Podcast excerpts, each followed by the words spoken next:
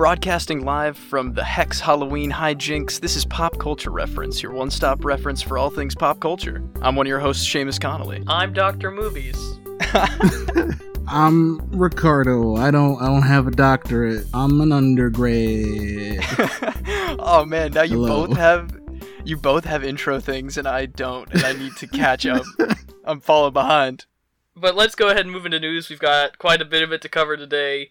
Starting off with the sad news that Christopher Plummer has passed away at 91 years old, leaving an absolute crazy legacy behind him of iconic roles up until really the end of his career. Like, I think his third to last credit was Knives Out, which he is an absolute presence in that movie yeah. and I think, like honestly, one of his best performances that I've ever seen, and he turns in a lot of great performances. Yeah, that's totally awesome. Considering, I mean, like I agree, he was he was really there for Knives Out. He wasn't just like the guy there to get murdered or whatever. He was really he was doing doing his work. I mean, Sound of Music Academy Award winner for Beginners in 2013. Uh, nominated again when he was 88 years old for All the Money in the World. Like a triumph. Wow. Yeah, Real God. sad. I didn't see that movie, so I, I guess I didn't know much about it. But Seamus, have you seen the classic Travolta Cage duo Face Off? You mean the best John Woo movie ever made? Yes, I have seen Face Off. Off. No one can see it, but I'm doing the hand motions. I I knew you were doing them in real life too. I could hear it in the voice for Face Off.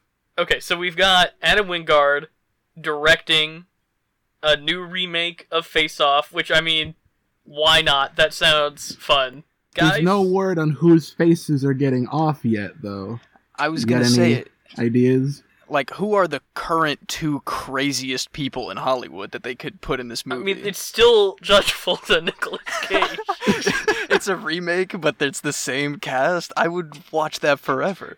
The one that I see getting thrown around a lot is Daniel Craig and Chris Evans, which I think would be really funny. Um, I've also seen Pedro Oh, Pascal and Oscar Isaac. Do kid Face Off. It's it's John Travolta's kid from the first movie. I guess he'd be an adult now. What if it's a legacy sequel instead of a reboot? Oh, Lord. I mean, I I don't think that's out of the realm of possibility. To be honest, they're like, oh, the first Face Off, it went so well, we gotta do it again. We, oh god. That that scene in that movie is disgusting if you don't oh, remember. Where they taking Yeah. the faces off. I do I do still love it. So I'm here for this this remake. moving on to our next piece of news, we have a pretty crazy cast for the upcoming Judd Apatow pandemic-inspired comedy The Bubble, including Pedro Pascal, Karen Gillan, Fred Armisen, David Duchovny, Keegan-Michael Key, Leslie Mann, and I love him, but I can't say his name, Peter Serafinowicz. Wow, you said it perfectly. No one wants COVID movies, man. I can't get behind this. I would usually agree with you, and I think we, we bonded over that when we talked about uh, Locked Down with that, that Anne Hathaway movie. But Yep. I can only hope, since it's like a Judd Apatow raunchy comedy with all these funny people, it'll maybe take it in a less cutesy wink wink manner and maybe just really lay it all out on the table. I think maybe that route could make it a little more bearable. Once again, I'm gonna pitch my Gilligan's Island pitch, but different. they're making a movie about COVID and then they get shut down and stuck in quarantine. That's actually pretty good. There you go. You know, I'm fu- I'm full of one idea that I can apply to multiple scenarios. We, we can't give it like a minute. Like it's not even over yet. Yeah, Yeah, that is true. We're just running out of vaccine stuff already. we'll see. I don't really care one way or the other. I like everybody in that cast pretty much. So, Oh yeah, it's We'll a see. stacked cast. I just wish it wasn't a COVID movie. speaking I mean, of odds- stat casts that I wish weren't other things, Jack Black's gonna be Claptrap in the new Borderlands movie. Get get the rock the- in there, and then we have another Jumanji going. It'll be great. Oh yeah, another video game. movie Oh, God, that's right. Three guys.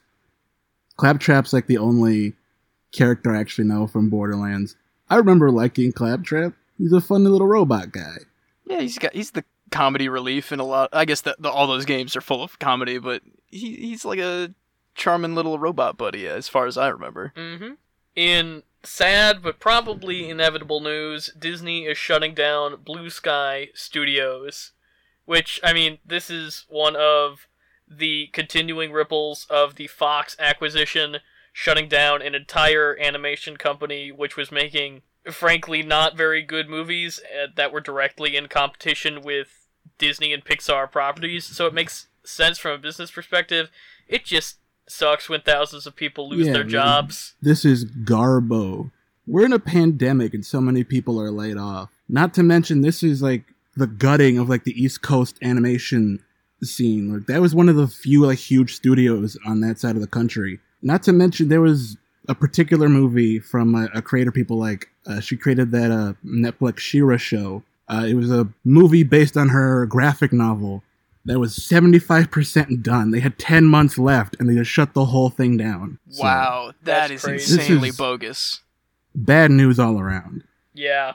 Up next, we have a couple of new animated series coming from Fox the Clue animated series based on the board game and film of the same name, and a Dan Harmon headed ancient Greek animated comedy as part of his exclusive deal with Fox. Yeah, some weird stuff here, man. I mean, Clue animated series I think could be interesting if they go for a uh, anthology. Every season's a new mystery. I don't know if they'll keep the same like mystery solvers or if they'll they'll switch that up too. Garrett, I think you mentioned at one point before time jumps maybe could be really fun if they're just like will really go wild like those last couple seasons of Archer. That could be something interesting. Uh, and then yeah, the the Greek comedy sounds niche to me, and I've not been a huge fan of the stuff that Dan Harmon's been putting out the last couple of years. Even though I do love Community, but we'll see how that goes. Up next, some sad news. Brooklyn Nine Nine has decided that it will end after its next season, season eight.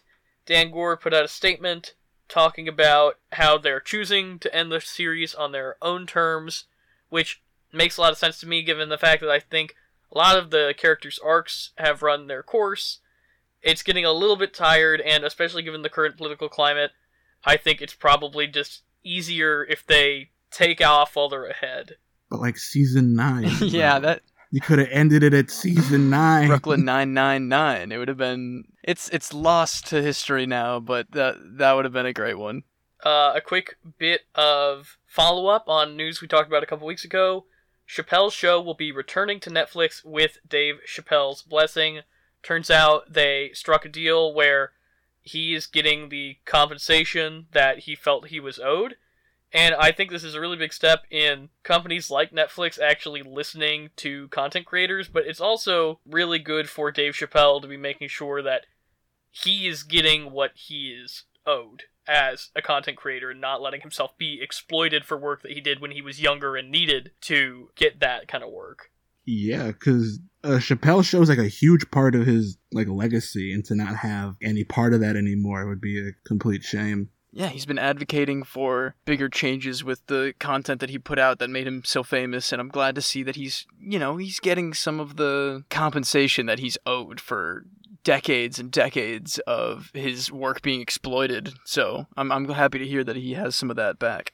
Other Netflix news, Ricardo, I think you should take this one given your affinity for the subject matter. We've got uh, Over the Garden Wall creator Patrick McHale coming to Netflix with a new you know, movie and a show that's going to be an adaptation of the Redwall book series.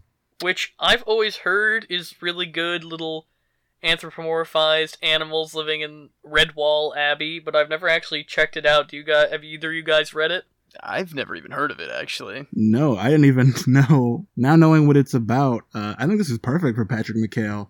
He's allowed to be probably a, a little darker. If you've watched Over the Garden Wall, you know the energy, the kind of the work that he puts out. I think this is a perfect match for him. Yeah, man, I'm excited to see it. I loved Over the Garden Wall, and you know, I don't know much about Red Wall, but you know, Netflix is really they they made that claim that they're trying to surpass Disney in animation, and they're really not showing many signs of slowing down on that. So I'd like to see if they can really uh, give the majors a run for their money on that. Here's some absolutely colossal news in our big stream of HBO news we've got coming up. the HBO series The Last of Us has finally found its Joel and Ellie in Pedro Pascal and Bella Ramsey, who is best known for portraying little Lyanna Mormont on the last couple seasons of Game of Thrones. Definitely a fan favorite and a really great performance. This seems like really good casting to me. I've been seeing a lot of people pull out this joke. So, oh man, I can't wait to see Pedro Pascal be a morally ambiguous protector of this adopted child as he wanders the wasteland. Yeah. Why does that sound familiar? Yeah, that thought had occurred to me as well, and we'll circle back to some more uh, Mandalorian talk here in a minute, but I think it definitely is probably a contributing factor to his getting hired, knowing that he could play this kind of role, but I think he is a really good fit for that character. But we've got a bunch of HBO Max animation news coming down the pipeline. The long rumored Clone High reboot is officially coming for two seasons at least to HBO Max. Mindy Kaling is developing a adult animated Velma origin series. There is Fired on Mars, an existential workplace comedy about a tech company's Martian campus starring Pete Davidson is coming, animated as well. And finally, close enough, the animated series already on HBO Max has been renewed for two more seasons. So, I mean, this all seems relatively interesting to me. I'm guessing the Velma show is in two parts a response to one, the recent cult revival of the adult Scooby Doo and uh, uh, live action films from a few years ago, and two, HBO's ongoing success with the Harley Quinn series. The thing that gets me, what, we, a Velma, she's a teenager. She didn't have anything before joining the gang. Why is this an origin? Shouldn't it? Wouldn't it make more sense if it was all of them together, as in like an adult animated show? Why is it? Yeah, I kind of see where you're coming from there. It, it, it would almost make more sense if it was like a post Scooby Doo animated adult Velma show. But yeah, I don't know how they're gonna make an adult animated show out of like pre high school Velma. Didn't they meet in high school? I don't know. I mean, would they also haven't said it's connected officially to any like pre existing Scooby Doo property or continuity. All the time, stuff comes out that they say when they announce stuff, they say origin movie, and then it turns out to be just a solo property. Like Black Widow was supposed to be a origin movie when they announced it, and now it's coming out. It's I think it's set between Civil War and Infinity War, so it's a solo movie, even though it's not origin. I think it's very possible that we could get more information on this that might kind of contradict a lot of the assumptions that we're making based on the information we've been given so far. And then we've got um, a couple of kind of uncomfier topics to talk about. One, we've talked about this on the show multiple times. Gina Carano, Cara Dune on The Mandalorian is no longer employed by Lucasfilm, and in their statement they said there are no plans for her to return to Lucasfilm properties in the future, meaning effectively that she has been fired and will no longer appear on The Mandalorian, following a lot of controversial, anti Semitic, uh, anti LGBT social media posts and COVID denying. yeah, just really terrible things all over her social media. So, I mean, I'm honestly surprised it took them this long to fire her. But, but Garrett, isn't this cancel culture? Rightfully canceled. She sucks, man. She's the well, worst. she keep she keeps saying that they can't they can't cancel us unless uh we let them cancel us or something like that. I don't know, but I don't know when people are gonna get it through their freaking heads that yeah, you can say what you want, but there are still consequences. Yeah, exactly. I'm assuming the reason they took so long to actually act on this is because they didn't want to step on the last couple episodes of the Mandalorian season, which does make sense to me, and it sounds like this was already in the works all the way back in November when they were originally going to announce her as the lead of what I can only assume was going to be the Rangers of the New Republic series, and they decided to nix that from Investor Day. But we've got more news we've been covering, you know, for the past couple months. The Ray Fisher accusations against Joss Whedon's misconduct on the Justice League set. And now we've had two more actors come forward. from Buffy the Vampire Slayer and Angel, Charisma Carpenter, and Michelle Trachtenberg.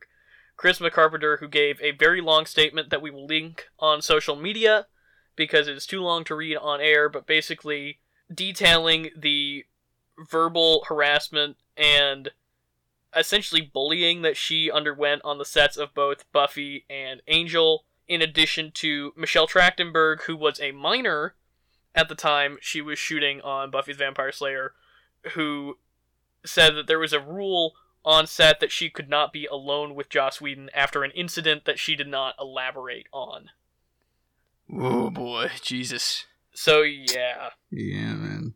this is It's all pretty damning. yeah, it's pretty damning stuff. I will be interested to see who else comes out and says stuff. I know Sarah Michelle Gellar gave a very brief post. Yeah, I was. Yeah, I was gonna bring that up where she said she she's happy that to be like associated with Buffy and stuff, but she does not want to be at all tied to to Joss Whedon. She fully supports everyone that's come out. Yeah, and I think that's great. I'm very interested to see where this goes, how this plays into the Ray Fisher stuff, but I think uh, once again we keep saying this every time we bring it up. It speaks to how well Ray Fisher is handling this and his professionalism and his persistence is emboldening others to speak out. And I think that's really strong and really impressive. And it also makes me feel icky because two of my favorite shows are Buffy and Firefly, and it, that just makes me real sad that so many people were going through bad things, it sounds like, on the sets of those.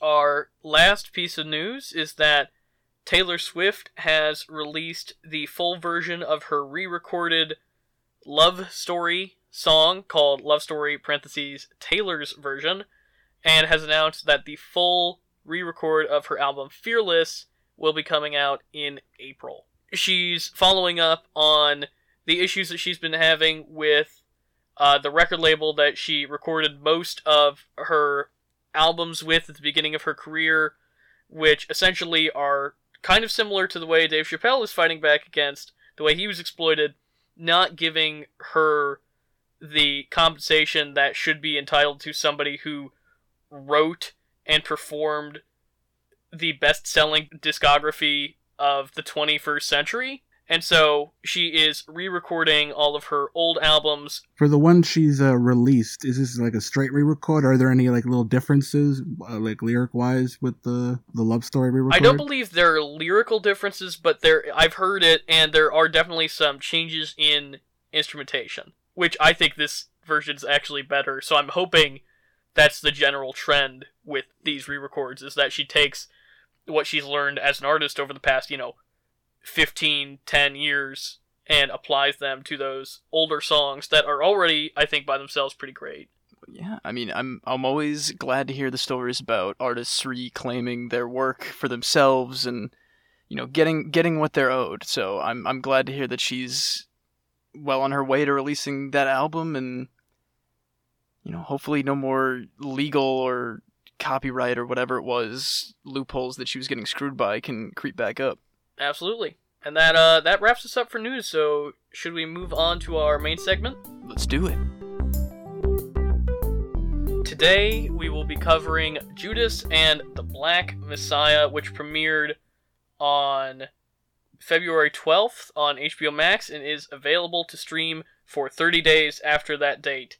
You can also go see it in theaters if you're doing that sort of thing, which you probably shouldn't be if you live in America, which almost all of our listeners do. So, Hey, uh, a shout out to our like two listeners from India. They know what's up. Yeah, man, this movie, general impressions, I thought it was very well done, and this is not a light movie. This is some heavy drama.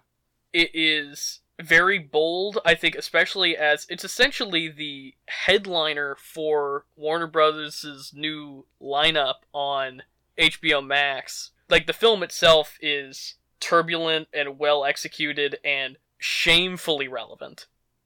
And the fact that Warner and HBO Max are backing that up by essentially making it the first really high profile release on HBO Max, I think says something about their attitude about how strong a piece this is, given how controversial it is in the current political climate. Oh yeah, it's incredibly strong. I I really like the fact that it, none of it is sugar coated. Like they pull no punches with this movie. They lay it all out there on Front Street. Yeah, truly making it like you said, Garrett, the spearhead of these releases and having it be that just like dark, gritty, historically based powerhouse of a film. It's it's a it's an incredible start to that run and just as a film in general, yeah, the candidness in which they present like such a horrifying reality that is that era of American history and you know all the struggles that continue to this day from that it's hard to watch in this day and age and still see so much familiarity in our own streets right now but i guess that's the point of of having this movie come out at a time like this I I agree. This is a really good movie. I I was so angry just watching it throughout the whole thing because you know this is all based on the fact that this happened and it still happens. The injustices just portrayed in this movie, it'll get you real fired up. Expertly directed by Shaka King, a director I was not familiar with before I saw this film, but he's directed a couple of smaller independent films over the last few years, which that I mean, I feel like every time we talk about a new movie, that's what I say. I actually hadn't heard of this director, but they directed a few strong independent films. But this is a calling card, arrival on the scene piece if I've ever seen one, with really great performances from Daniel Kaluuya and Lakeith Stanfield, who are proving to be once again some of the most versatile and competent leading men working right now. yeah hard hard agree on that one just some of those moments with lakeith stanfield in this movie were like i could feel the stress in his character i could like feel my own eyes welling up at a lot of moments where he was just like so stuck My favorite, my personal favorite performance was Daniel Kaluuya. Just Every scene he was in, just phenomenal. I think just to sum up his character in like a word, it's unflappable. The man just retained his composure like the whole time, despite the atrocities happening before him. Uh, f- going to some behind the scenes stuff. I didn't know this until I was like done with the movie.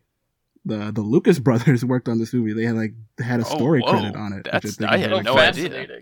No, neither did I.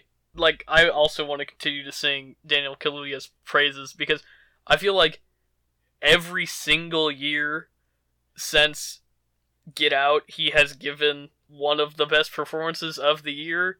Last year, Queen and Slim, which if you guys did not see, is also just a profoundly upsetting film, but really well made. Widows the year before that, and then going all the way back to 2017 with Get Out, is just he is turning up really different performances every time, but really strong ones, all of them. yeah you, he, he just can't mess up man. Whatever it is about it every time i see him on screen he's playing just like the most impassioned character i can think of and he he plays impassioned well. Especially i mean his whole character in this is just like burning fire in his chest from from every single moment that he's doing anything. He, he's he's great at that. And from his performance, you can real you get a sense of how influential Fred Hampton was, and how he was able to like the the Rainbow Coalition just bring all these people together under one common goal. Now, I don't know about you guys and how familiar you were with the Black Panther Party as a whole. Before this, I had a vague awareness of Fred Hampton and the Rainbow Coalition from, you know, like going to Chicago history museums and reading and stuff like that, but nothing near a in-depth knowledge of who he was and what exactly all he accomplished. And I do attribute that partially to like I don't know what you guys' education was like on the civil rights movement, but I had a teacher in high school who was basically like, and also the Black Panthers. If you want to know more about them, watch Forrest Gump. And I was like, oh, Okay, so that's Jesus how- Christ. Oh no, we're doing it. Yeah, you know, in little Catholic grade school and high school in Chicago, it didn't really didn't really go too far into the Black Panthers. Yeah, I think that's the issue with like most public education uh, regarding the civil rights movement. It's Martin Luther King and no It's like other Malcolm X for a paragraph. And even then, they heavily sanitize. A lot of the general tone given to him is like, and there was also Malcolm X, but he was scary, so we don't really talk about yeah, him. that's that's literally what it was. Real quick, you guys want to break down the story? I mean, yeah. Yeah, let's talk about it. Um, I mean, obviously based on a true story, a young, low-level criminal, Bill O'Neill, gets caught up in a plan to inform on Black Panther civil rights leader Fred Hampton by being convinced by the FBI to infiltrate the Black Panther Party and feed them information that will allow them to more successfully take them down in 1960 Chicago. Yeah, I mean that's laying it down pretty well. I If we're talking about the story and the character work, I think something that really stood out to me is it reminded me a lot of Selma in how it really makes a valiant effort to humanize civil rights leaders by giving them depth beyond their movement.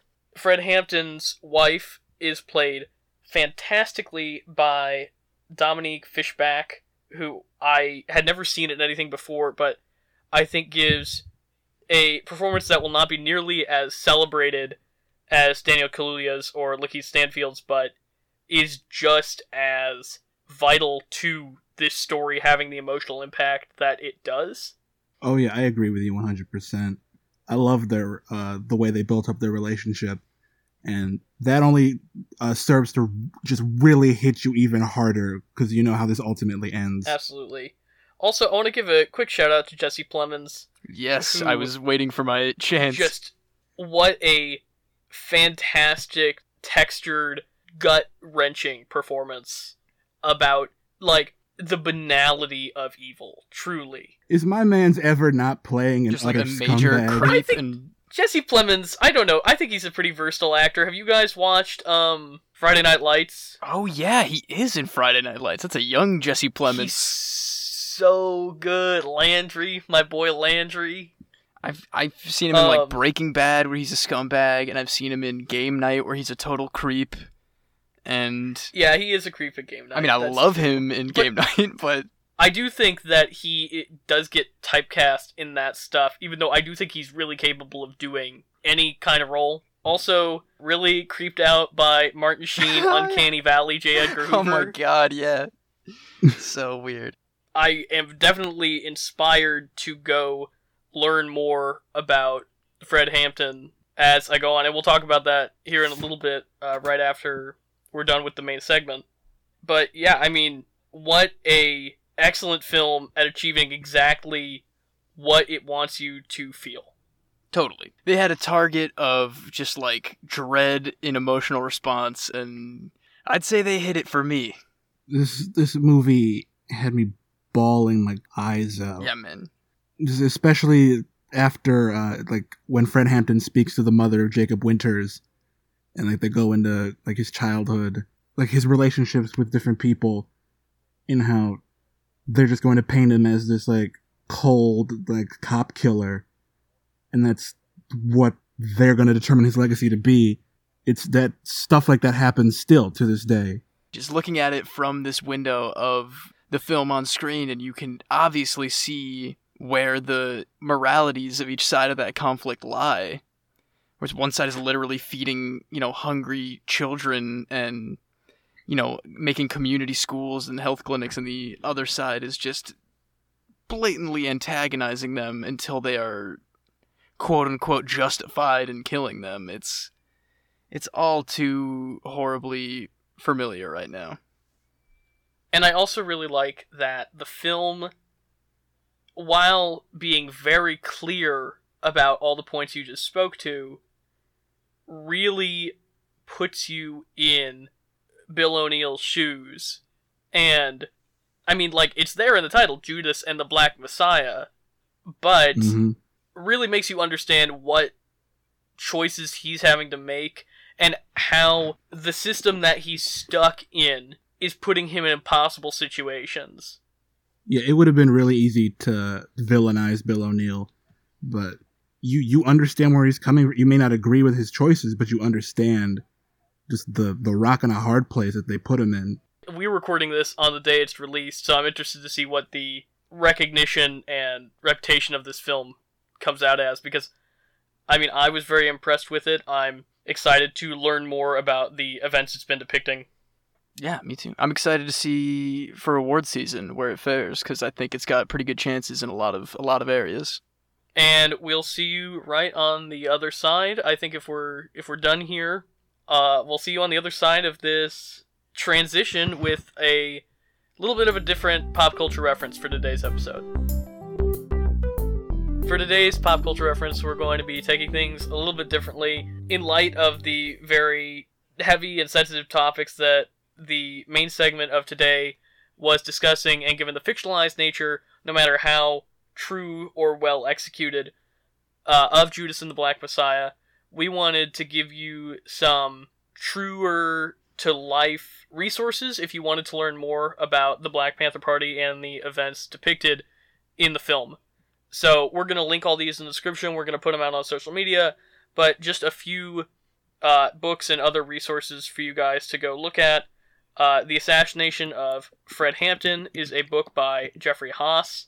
Soul on Ice is the memoir and collection of essays by early Black Panther Party leader Eldridge Cleaver. There is the Zinn Education Project's Women in the Black Panther Party, which is a collection of resources including documentary films, interviews, essays, archival texts that you can reference and learn more about the role that women played in the Black Panther Party, something that is often overlooked, and this movie takes a great deal of care in showcasing.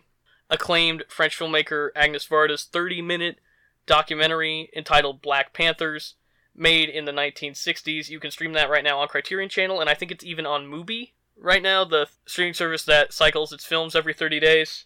And finally, a Smithsonian Magazine article we will link to. The Black Panthers were founded 50 years ago, and their influence hasn't waned. An article from 2016 that I think is very interesting to read in the context of what's taken place over the last four years, five years since the article was written, but also a really strong piece nonetheless about kind of placing the Black Panthers in a modern context and how they connect to contemporary movements and how their legacy lives on. And of course, there are tons of more great opportunities to learn more. These are just a few texts that, after doing research, I found recommended for me I found insightful from the interactions that I had with them. So, I encourage you to go look at those. Once again, we're putting them links in the description of this podcast slash video, however you're watching it or listening to it rather, and we'll also link them on our social channels. Yeah, I, I actually give my personal stamp of approval on that Varda documentary. I, I watched that I think last year in one of my French cinema classes, and it was really interesting to see a European perspective on something like the Black Panther Party. So definitely check that one out. Varda is such a, a sensitive and inquisitive documentarian and she packs so much punch into those 30 Oh minutes. yes. Pop pop pop pop pop pop pop pop pop quiz. All right, guys. Today's pop quiz. We're gonna have who won last week? Ricardo. Of course did. he did. course. God damn it. Yeah. Um, because Seamus just cannot catch a break, guys. I'm really. I'm waiting for my second He- win. I'm gonna do a streak soon that's gonna blow Ricardo out of the water. Well, right now he's ahead seven to four. Okay. Seamus, you know you get to pick your category today. So here are your options: Christopher Plummer or Judas and the Black Messiah. I am gonna go with Judas and the Black Messiah. Okay, you guys know how this game works. The first one of you to give me the correct answer gets the point. If neither of you can get it, or you say it at the exact same time, we'll move on to our tiebreaker question, which will be the other category. So, are you ready? Yeesh. Daniel Kaluuya and LaKeith Stanfield previously co-starred in Get Out. What other Get Out cast member pops up in Judas and the Black Messiah? Oh God. Was it the dad? Or I was don't it the- remember his the- name. The grandpa who's stuck in the yard work housekeeper guy. All right, I'm Damn gonna call it. Neither of you got it. It was Lil Rel Howery who plays Rod, the TSA agent. He was. Wait, was he the, the guy he's at the, the, end? FBI agent. Oh uh, no towards the way! the. I didn't. I didn't. I even knew he recog- looked I- familiar. he seemed familiar to me too, but I could not put my finger on it. That's crazy. Give us give us the tiebreaker question here. Okay, category is Christopher Plummer. what two Academy Award records does Christopher Plummer hold? Most Best Actor nominations. Is it the most Oscars? Does he have like Oh a right, you guys are losing. He's only got one Oscar. I think I tried to tee it up for you at the beginning of the show because he has been nominated for three Oscars, uh, having won one of them for The Last Station, Beginners, and All the Money in the World. All three were for Best Supporting Actor. But he is the oldest acting winner ever at age 83 for Beginners and the oldest acting nominee ever at age 88 for All the Money in the World. God, he was. Regardless of us losing that point, he was such an impressive man. Jesus, I know we touched on this already, but my God. No, he's a, he's a treasure and he will be missed and he lived a very full life. But you boys don't get anything. You will not be missed. That's a little harsh. Uh, well, I'm definitely kicking myself. I could have had a chance to, to get a little closer, but that that threat of a streak is still is still there. Welcome back to WandaVisionaries, where we break down the latest episode of WandaVision. This week we're talking episode 6, All New Halloween Spooktacular.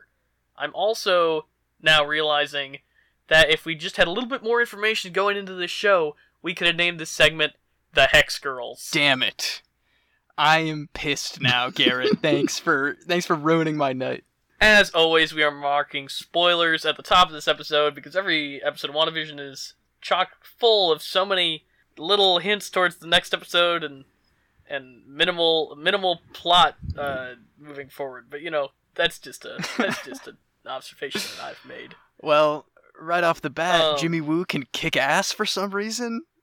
I love oh that. my goodness! Um, Randall Park for Indiana Yeah, Jones. he's a trained agent. I don't know. He's he's the little, you know, he was always like even intimidated in a way by like Scott Lang, and he Paul Rudd's the least intimidating Avenger out there, but he just kicks ass. He just like totally judo chops this dude and takes his gun and so if good. anything I would think that he would have Darcy's line of like nobody told me about the plan, but he totally Yeah. kills it.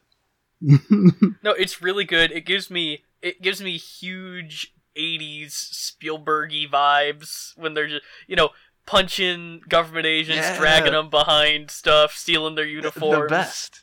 I want one of those sword ponchos, by the way. Those those look pretty slick.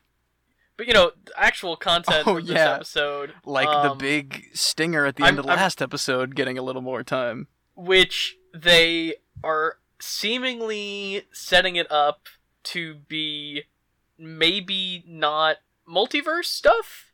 Like it's potential. They've given themselves a backdoor explanation for like, oh, of course you didn't want to look your dead brother in the face.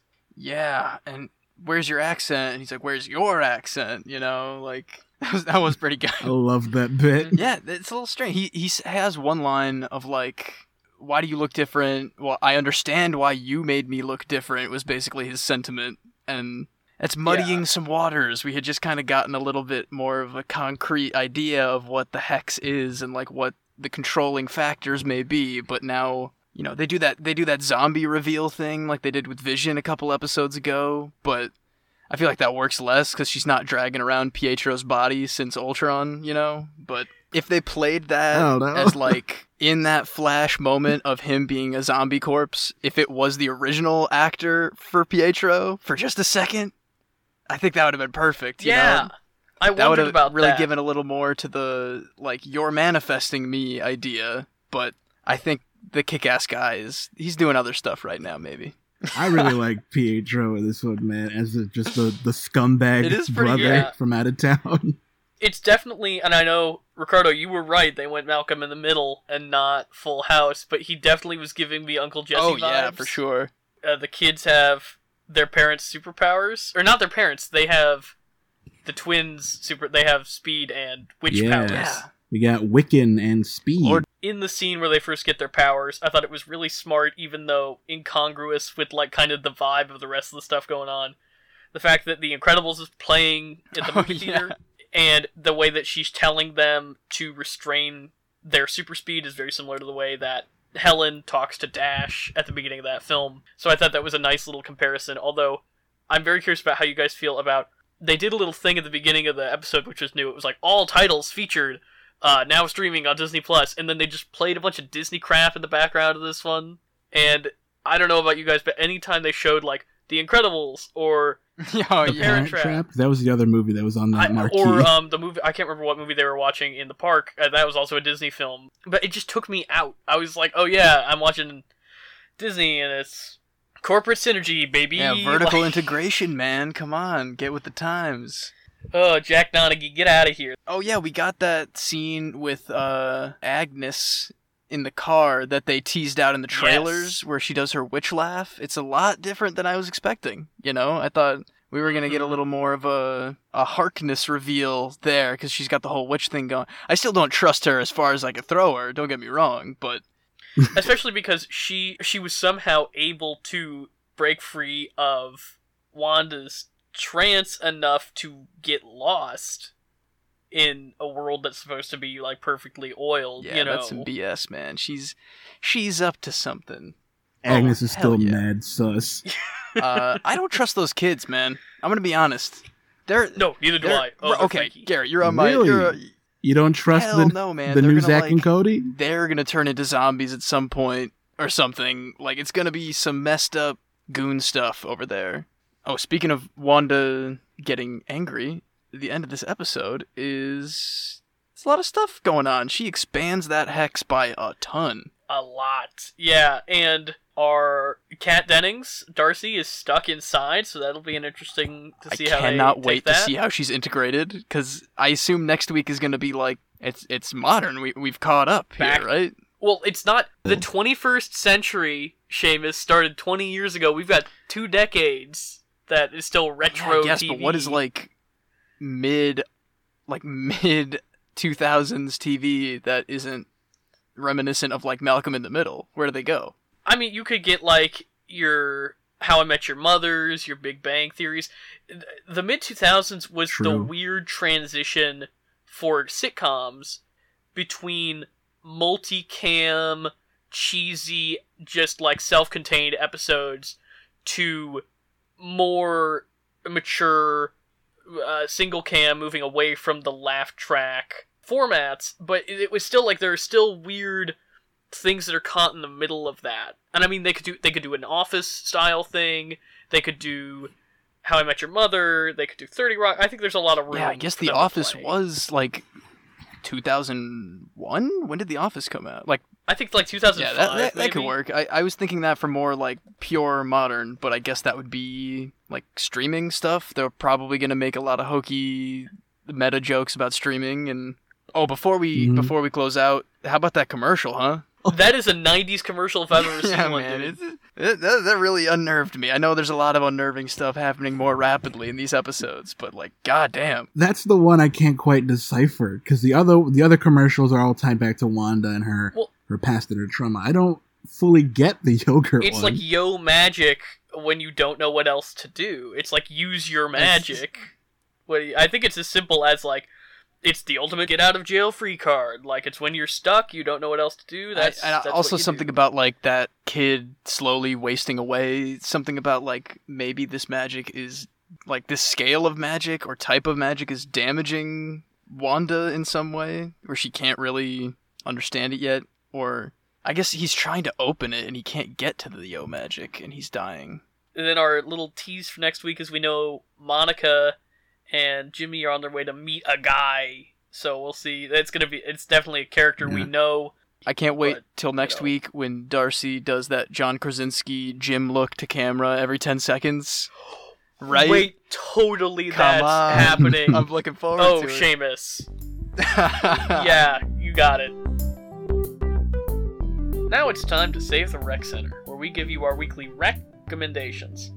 I'm gonna jump in here first, if you boys don't mind. Yeah, go for it. My parents and I have been watching the new sci-fi original series Resident Alien, starring Alan Tudyk. As of right now, it's only three episodes in, and Alan Tudyk is an alien that crash lands in a remote Colorado town and has to pretend to be like he like disguises himself as a human and has to pretend that he belongs until he can find the remnants of his ship to complete his mission and get back to his home world. And it's it's goofy hijinks and he's got a little kid nemesis. And it's really funny. Alan tudyk's really good. Hmm. I'm en- i'm enjoying it a lot. I like Alan Tudyk a whole lot. I'll probably check that out. Maybe once it has like a few more episodes. That was like out, literally binge the whole exactly what I was gonna say. I, I've seen some promo for it, and it looks like it's really funny. Who who doesn't like Alan Tudyk in general? But when it's him like doing a straight comedy, fish out of water, sci-fi concept, that's you know that sounds like a lot of fun. all right what do you guys got For the month of February, PlayStation Plus free games of the month. Going back to video games here, one of them was honestly is a game I've never heard of, but I've like swiftly fallen in love with it. It's uh, Remedy Entertainment and 505 Games Control. It is like super like Lynchian and super weird about a woman who goes and becomes the director of the United States Bureau of Control, which is like a interdimensional research and free on Actually have this game. Plus right now. If you don't have it, Garrett, I'm looking at you. Go download it. Um, I already have Okay, downloaded to my PS5. After I'm done with God of War, that's I probably my please do it because so- I'm I'm not even finished with it yet, but it is so cool. It's so weird. It's got the aesthetic of like a SCP containment breach meets like Twin Peaks in a lot of ways, and it it's blown me away. And I've never even heard of it before, so it's creepy, a lot of fun. The combat Ma- is really smooth. Give it a shot. All right, Ricardo, what do you got? I've got a, a show. Recently, I revisited it a couple weeks ago with my brother and sister. American Vandal seasons one and two. Oh yeah, I think are just comedy gold, man. They're so well executed, and they're a perfect satire on the the true crime genre. Yeah, it, it on the surface it is a little juvenile. It's about poop and dick drawings, but there's always more than that. They're very good at balancing that with like actual. They have actual things to say, very relevant to being a young person today. I don't think I've ever seen like a show like truly encapsulate just high school. I love them too, man. I got everything you're saying is on point. It is so funny, and if you like true crime, it really you know has a lot of fun with that in so many different ways. It's it's an absolute blast. it's just so. It, you're exactly right, Ricardo. It's insane how well it captures, like just kids, dweebs that you know in high school. it's so well written. I'm super impressed with it. That show was too good for this world. It is a shame Netflix didn't Oh, pick well. it up for a third season. All right, I think that wraps us up for this episode of Pop Culture Reference. We had recently come out uh, last Thursday a new series on our YouTube channel, Pop Culture Replay, which featured us playing the first half of the Scott Pilgrim vs. the World the game. So please go check that out. We'll also link that in the description. If you're watching on YouTube, you could just click on over to that right now. Give us a thumbs up and a comment below what other games you want to see us play on Pop Culture Replay. If you want to reach the show in any other way, you can tweet us at PCR underscore podcast. You can find us on Instagram on that same handle. You can go like us on Facebook now. We've got a new Facebook page. And as always, you can email us at popculturereferencepod at gmail.com. Now, if I'm not mistaken, and I don't think I am, I believe next week we will be covering The Muppet Show. So each of us will be bringing in one episode of The Muppet Show to talk about. I'm very excited about it. Something I've been wishing was streaming for a really long time. So I can't wait for that. I don't have any other news. You can reach me at Strawther Garrett on Twitter. At Walk of Seamus on Twitter. Walk of S E A M U S. I, I guess I'll plug a thing real quick. Uh, uh, back when I was in high school, I won this young playwrights thing, and I got a thing I wrote produced. And that same like theater recently reached out to me as an alumni of their thing, and they asked me to write like a, a brief thing for their socials. It's gonna come out, I think, on Sunday, Oh, so same day as this and show. it's gonna have my Twitter. Yeah, yeah, it's gonna have my Twitter link to it and stuff. That is the the Pegasus Theater in Chicago. If you want to go follow them, they'll post a, a thing I wrote on there. Very Check that out. nice. Excellent. Thank you, Ricardo. All right, that wraps us up for this week. We'll see you next week when we cover the Muppet Show. Adios, amigos.